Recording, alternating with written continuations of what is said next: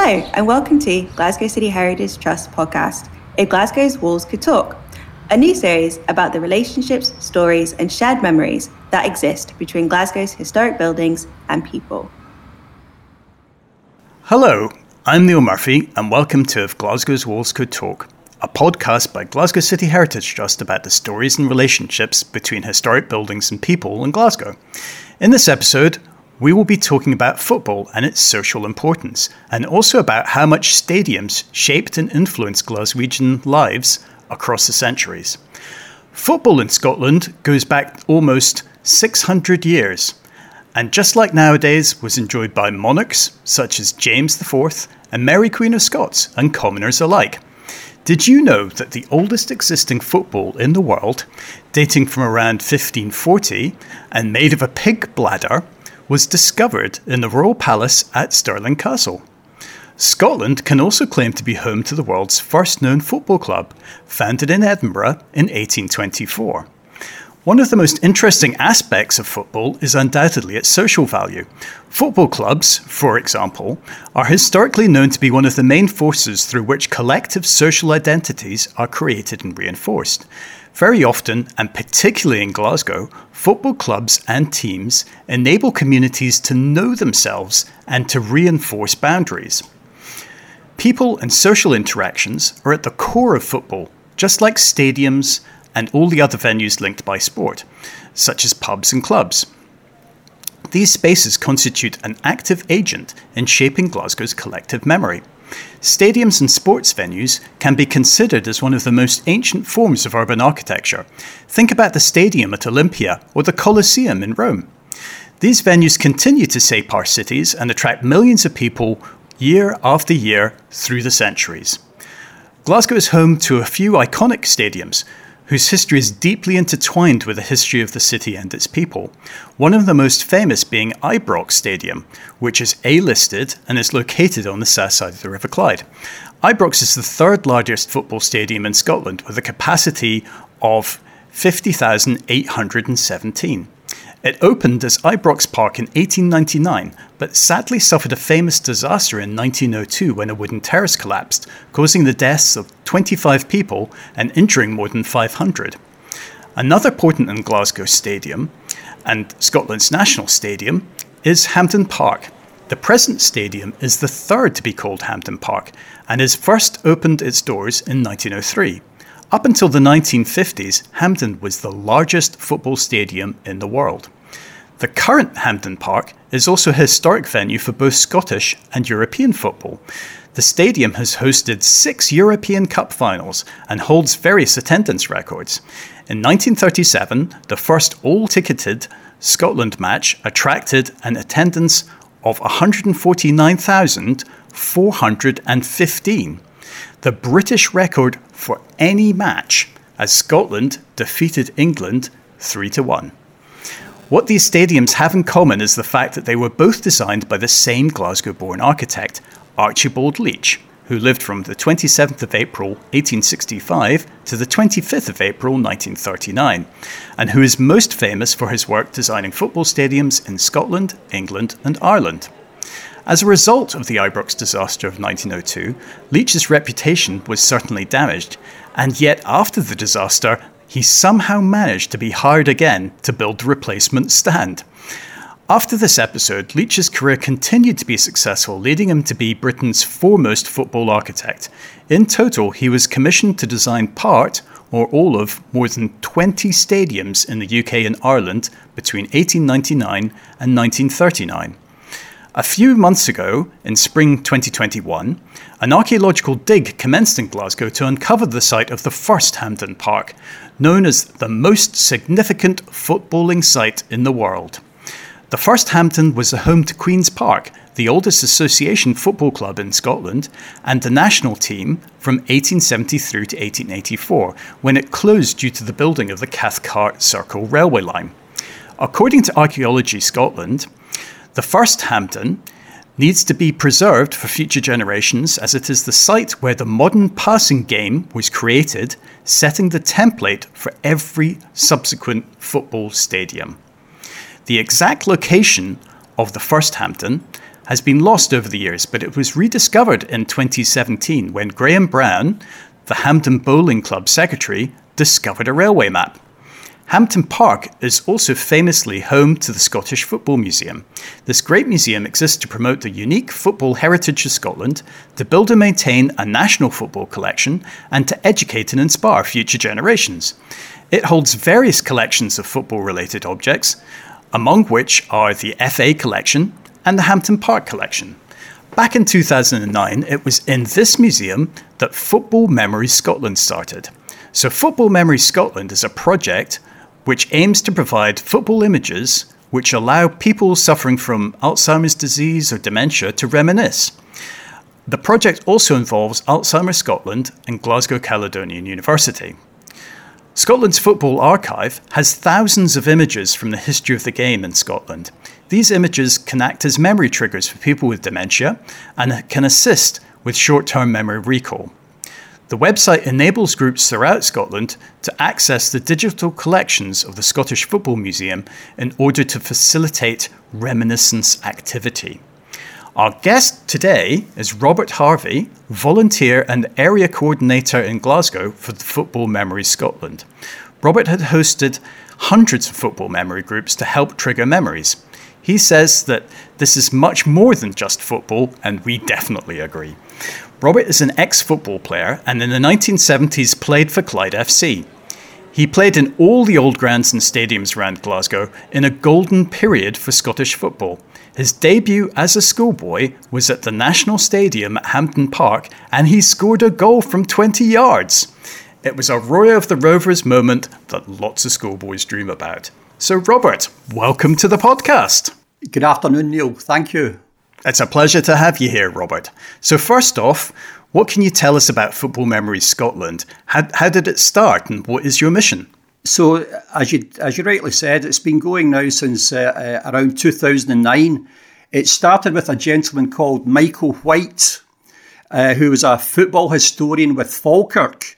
And he was doing, at his local care home in Stenhousemuir, he was doing uh, a football reminiscence section with some old gentlemen, many who had uh, dementia, and he and he and he had photographs out, football photographs, and he was intrigued by the fact that they they could recall uh, on many occasions seven, eight, nine players' names quite easily, right. and that that intrigued Michael. Um, and also in that uh, that group was an old gentleman who was sitting on his own uh, didn't really take part until one of his friends called him across. Uh, and this gentleman turned out to be one of the inspirations for Football Memory Scotland. His name was Bill Corbett. And Bill Bill played, uh, he actually played for Scotland against England in the early 40s at Wembley. Uh, and he, he, played with Celtic at that time, but it was the war years. And he also played uh, at various other clubs, including Falkirk. But the halfback line that day in Wembley for nothing each draw was Matt Busby, famous name, Bill Corbett, and Bill Sha- Bill Shankly. So okay. he, he used to say, "Not a bad half halfback line, son," which is which is right. You know, f- fantastic. Uh, but anyway, Bill, Bill, this sparked something off with Michael. Michael went back to the historians' meeting at Hampden. He told, he reported back what he'd seen. Mm-hmm. He, married, he managed to get, as you rightly says, he, he got a couple of historians at Aberdeen and Hibernian in Edinburgh to run much the same kind of exercise. Again, right. they get the same results. This was quite a simple process. Mm-hmm. Uh, they, mm-hmm. they got it evaluated with Caledonian University. There's something in this. These, these gentlemen, these people are remembering things about not just football, about their life, about their social life, about their families. And from that, that's that's how it spawns. So it's much more than football, Neil. Sure. It's more than just working with folk with dementia. Mm-hmm. Um, before, you know, we're, we, it's, it's, it's, actually open to anyone, but uh, we see quite a lot of folk who are socially alone or isolated come along to the meetings. And it could be a more pertinent time in history uh, when this pandemic eventually stops to use Absolutely. these things to use these things around the city. Yeah, very much. I, I, I, couldn't agree more with you. So, do you think that there's a particular event or place that sparks the most memories for the people you work with at Football Memories Scotland? Uh, we've got access to 7,000 images from the Football Museum at Hampden. Mm-hmm. Um, so there's a huge collection there, and you can customise any any session, be it in a care home, be it in a football stadium, be it in a community setting. You can customise it to the people who are there. Um, so, for example, if you had someone, and this is a, this is a real real example, we had a gentleman who was a cardiac surgeon uh, mm-hmm. in a care home, big big Motherwell supporter. So right. we customised the session to Motherwell for him and his family who come along. Uh, I, we've done it for many times for different people, um, so you can customise it the sessions uh, mm-hmm. as, as, as we go along with this. Uh, and it's not it's not just photographs we use. We use memorabilia as well, Neil, and also football memory boxes, which have things right, like right. Uh, mm-hmm, mm-hmm. old smelling salts and carbolic soap and, and things like that. So these these types of things help uh, to generate memories. But the the place where it gets the most memories, I would probably say it's Hampden Park. And the event that gets the most, uh, maybe triggers the most for the gentlemen, the age groups we see, is probably the European Cup final with Real Madrid's and Frankfurt's, which uh-huh. was generates all sorts of stories. I mean, my, my dad my dad was at that game, um, but so was half of Scotland, and to this to, to, this day, uh, it's still the biggest ever crowds from. Um, for a European Cup final, 127,000 people, and sure. just not just not far from where I'm sitting just now. Uh-huh. The re- the referee was a gentleman called Jack Mowat, famous okay. referee in Scotland. He actually got the train from Rutherglen to Hampden, but in and refereed this famous European Cup final. So that that's a big big event. Yeah. Sure, absolutely.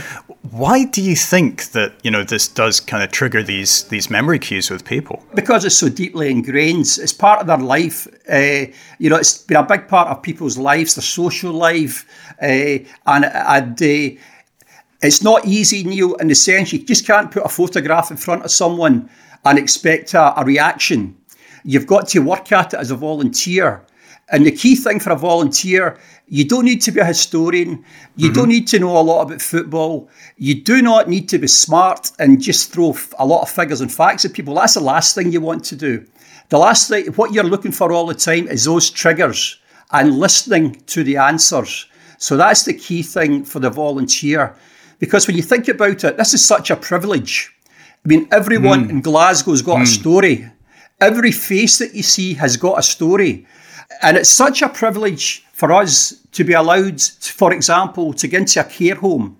You're actually going into someone's home. Yes. So to, to sit there, you've got to treat everything with total respect and listen and work hard to find the image. And many times the image will not be football. It'll be something surrounding. It may be the weather. It might be the okay. snow. It might mm-hmm. be a mm-hmm. building. It could mm-hmm. be 101 different things. Right. Okay. Going going back to football, how much do you think that as a collective experience, where you've got all these people being grouped together, shaped people's lives in Glasgow? Uh, wow, uh, definitely is the answer to that. Uh, a lot of folks' lives are shaped by that. This collective thing really appeals to me. Uh, I've seen it time and time again. This collective mm-hmm. mm-hmm. experience. Mm-hmm. If someone is struggling a little bit, you know, someone's struggling at a meeting for whatever reason, uh, mm-hmm. someone beside them may know something and they will join in and they will become part of it and they will help people along to help them remember. So the collective side of this is powerful, uh, and the whole every every football memories meeting is a is a collective experience. It's not a host sitting there uh, telling you about mm-hmm. football. That's not what it's about. It's the collective group, uh, you know, uh, sharing sharing and helping people. And there's nothing. Yes. Everyone, everyone needs a badge of honour in their life. Every person you talk to needs to be known for something. He's good at history. He's good at. Uh, she's really good at baking a cake. Whatever it may mm-hmm, be, Neil. Mm-hmm. Everyone needs to be known for something. And one of the biggest compliments you could probably get, it helps with this collective thinking, would be, "Oh, he's a football man. He's a Rangers man. He's a Celtic mm-hmm, man. Yep. He's a Clyde, Clyde man." And that co- and that comes certainly in Glasgow. It happens, and f- if you think about it, for example, where Clyde is down at Shawfield there, mm-hmm. that whole area was the Oatlands and the Gorbals. Yeah, yeah, yeah. And they, and they were flooded with fans who supported their local teams. And that also happened in other places as well. Right. That brings me straight on to my next question, which is to do with identity. And how much do you think people's identities in Glasgow were shaped by identifying or belonging to a specific team or club? Um, I don't think you can get, get away from uh, get away from that question. You are quite. You, you become. quite. You, become you become. You become part of your surroundings. Absolutely. And you, I, I, and you certainly become part of the social group you're involved in. Mm-hmm. And your social group in football tends to be people who who support the team you support, or vice versa. Yeah. Uh, so Gla- Glasgow is. Um, I mean, there's there's lots of there's lot of cities across the world, obviously, with this huge, fierce rivalry. You know, you think mm-hmm, of mm-hmm. Uh, I don't know Milan or Buenos yeah. Aires or wherever. Yes. Yeah, and yeah. Fo- football's a serious business. When you think about it, uh, we, have had examples in the, in the world where a good example would be Pele, who actually stopped a civil war in Nigeria for three days when he was playing football in Nigeria. Really? T- p- yes. He, wow. Yeah. When, when his team, uh, Santos of Brazil, went to tour in Nigeria uh-huh. in the 60s, there was a civil war going on. But the warlord, the warlords decided to have a ceasefire for a few days to go to the football. I mean, I don't, I don't remember a ceasefire in Glasgow to be truthful, but, uh, but I, I, can understand how it's not just Glasgow; it's other people have this fierce, fierce loyalty to their teams. Okay, do, do you think that kind of that influence and uh, that loyalty is deeper in Glasgow than when compared to, to other cities? And, and, and if yes, uh, why do you think that might be the case? No, I don't think so. I mean, there's it's very polite. I mean, it's very. We, we all know the political and religious connotations in Glasgow. We all, we all sure. know that. We all, we all live here. Ab- you, absolutely, you, can't avoid it. You can't avoid it. You can't swing a cat without someone having an opinion on it, a strong opinion on it. But I dare say that be the same in many other places around the world, uh, Neil. And uh, you know, as I said earlier on. Uh, some people just take things to the extreme. You know, we, mm. there's lots of examples of that. You know, we know of players in South America being killed, for example, after World Cups because they scored an own goal. Uh, really? You know, oh, yeah, we know that in the 1938 World Cup final, Italy's in it. Mm-hmm. Uh, they got a wee note from Mussolini basically saying, you better not lose this World Cup final. And I think I think the players, you know, it's, it's, it's a serious Yikes. business. Yeah, uh, absolutely. We, well, you just have to see what happened the other day with uh, with the England Italy match in the in Euro 2020. Yeah. And the reaction on social media to the to the players scoring the penalties or not scoring yeah. the penalties, yeah. as the case may be. Yeah. So social media has changed everything. The, the world's changed because because of that. You know. You know. Yeah. Unfortunately. Yeah. Yeah. Yes. Yeah. Okay, turning to the actual the architecture and the buildings, how, how, how much do you think that the stadiums as buildings contribute to the atmosphere and excitement as this kind of collective experience of a football match? Uh, 100% they, they, they, contribute to the game. Uh, there's nothing worse for a footballer if you're playing in, a, in an area with nobody in the stadium, if the, the terracing's uh, 50 yards away from you, there's big spaces round about mm-hmm, it. Mm-hmm. That, that, that's, that's, that's good for no one. Uh, the other side to that is you know, you the, the closer you get the fans to the to the to the actual pitch, the better the atmosphere. You hear some professional players will say in the big games that the noise, the atmosphere, you know, the, the amplification right about the stadium, depending where they are, uh, uh, can add a yard of pace to the game. So that can add that can actually influence the game on the pitch mm-hmm, and make mm-hmm. and make players quicker. And of course, you get you get things like um, you know you don't want spaces around the corners of stadiums and noise going out the way.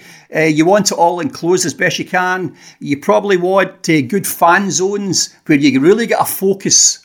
You know, and, and there's examples of that in Glasgow, obviously, where that's that's where all the noise comes from. And of course, Glasgow uh, had the famous Hampden Roar. Uh-huh. I mean, you, yeah. the Hampden Roar, when you look at the shape of the old Hampden, um, you know, it was uh, it scared people, it scared players, and that's documented.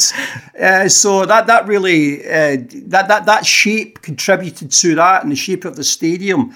And even even and nowadays, Neil, what you can do if you were starting tomorrow, you were going to build a new stadium along the road from where you live, you mm-hmm. can go onto UEFA website. Mm-hmm And yep. there's a 100 page, docu- 100 page document there on how to build a, a, a, modern stadium and all the things to consider. So, um, 100% it, it, uh, it, contributes to the, the actual game itself.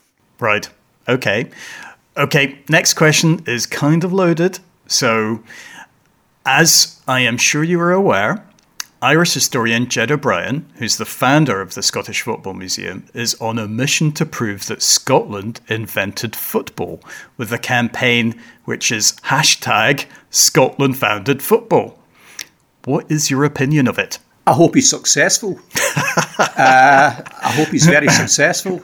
Uh, Ged uh, uh, has actually came to, he actually spoke at one of our meetings for us, uh, mm-hmm. tremendously uh, well researched, very passionate mm-hmm. about mm-hmm. it. Uh, I think he's done so much, as other people have as well, uh, to to kind of bring that to, to the fore, get that story out there, even get folks starting to think about it.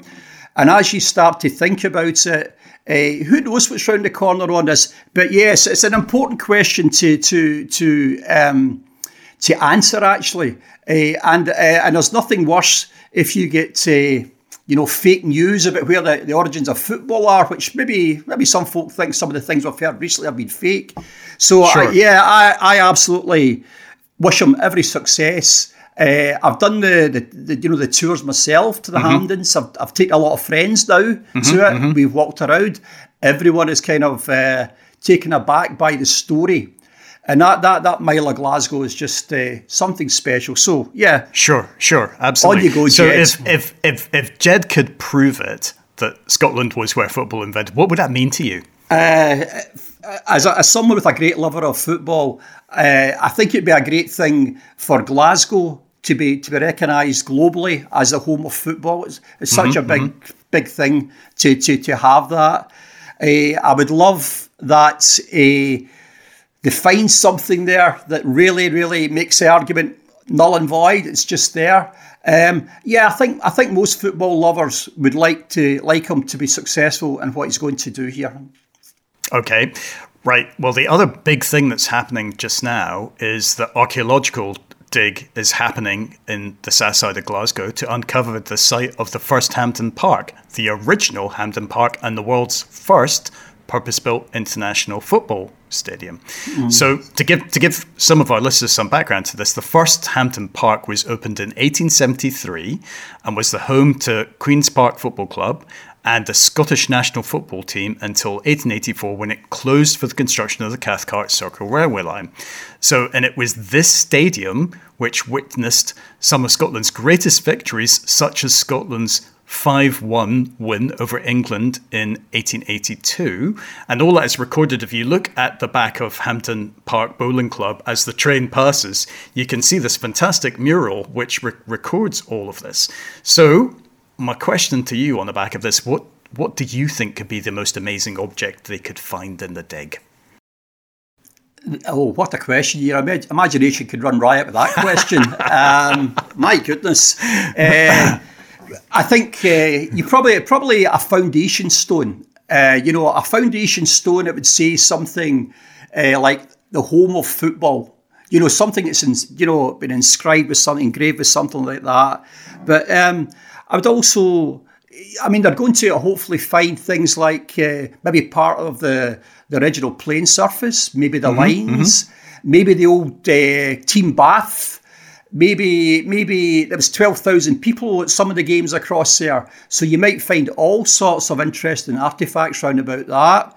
Uh, mm-hmm. Maybe it'd be nice if they found something from the English FA that says acknowledging that Scotland is a home of football. That would really sure. kill. That would really kill the argument. And I, and I, think I'm a bit. I'm being a bit optimistic there, but I, I would love some of that. And I also think it, it would be nice, given uh, I know that the, the, time you're talking about here was the, was the reign of Queen Victoria and mm-hmm. she she was a great she was a great wordsmith. She used to write daily, lots thousands of thousands of words. Um, I would love I would love if they could find maybe a letter from Queen Victoria just acknowledging Scotland as a home of football. well, we'll we'll have to see for that one. Yeah, absolutely. Okay, kind of related then. If you could travel back in time, which Scottish match would you like to attend in which stadium and why? Yeah, I'm going to give you two here. I'm going to give you quickly. Uh, you mentioned earlier on that uh, I, I, played my first game as a, a, football player at Hampden Park. I was a schoolboy. Mm-hmm. Uh, so I would love to get back to that because it all happened so quick. Uh, it was just right. a just of a course. fog, just a yeah, fog yeah, yeah. for me. Yeah. I was basically given it was New Year's Day. I was given a phone call by the manager to turn up at Hampden with my boots uh, mm-hmm. I turned up at Hampden with my boots. I was playing the game, and as you rightly said, I scored very, very early with that, with a, with a quite a long shot. So I'd like uh-huh. to see that again and be that because I don't remember too much about uh-huh, the game. Uh-huh. Uh, maybe s- secondly, I would like to go back to 1955. Okay. I would I would like to go to the Scottish Cup final, Clyde against mm-hmm. Celtic. Mm-hmm. Um, uh, that was the first uh, cup final that was televised uh, uh, in Scotland. Uh, there was over hundred thousand people at it.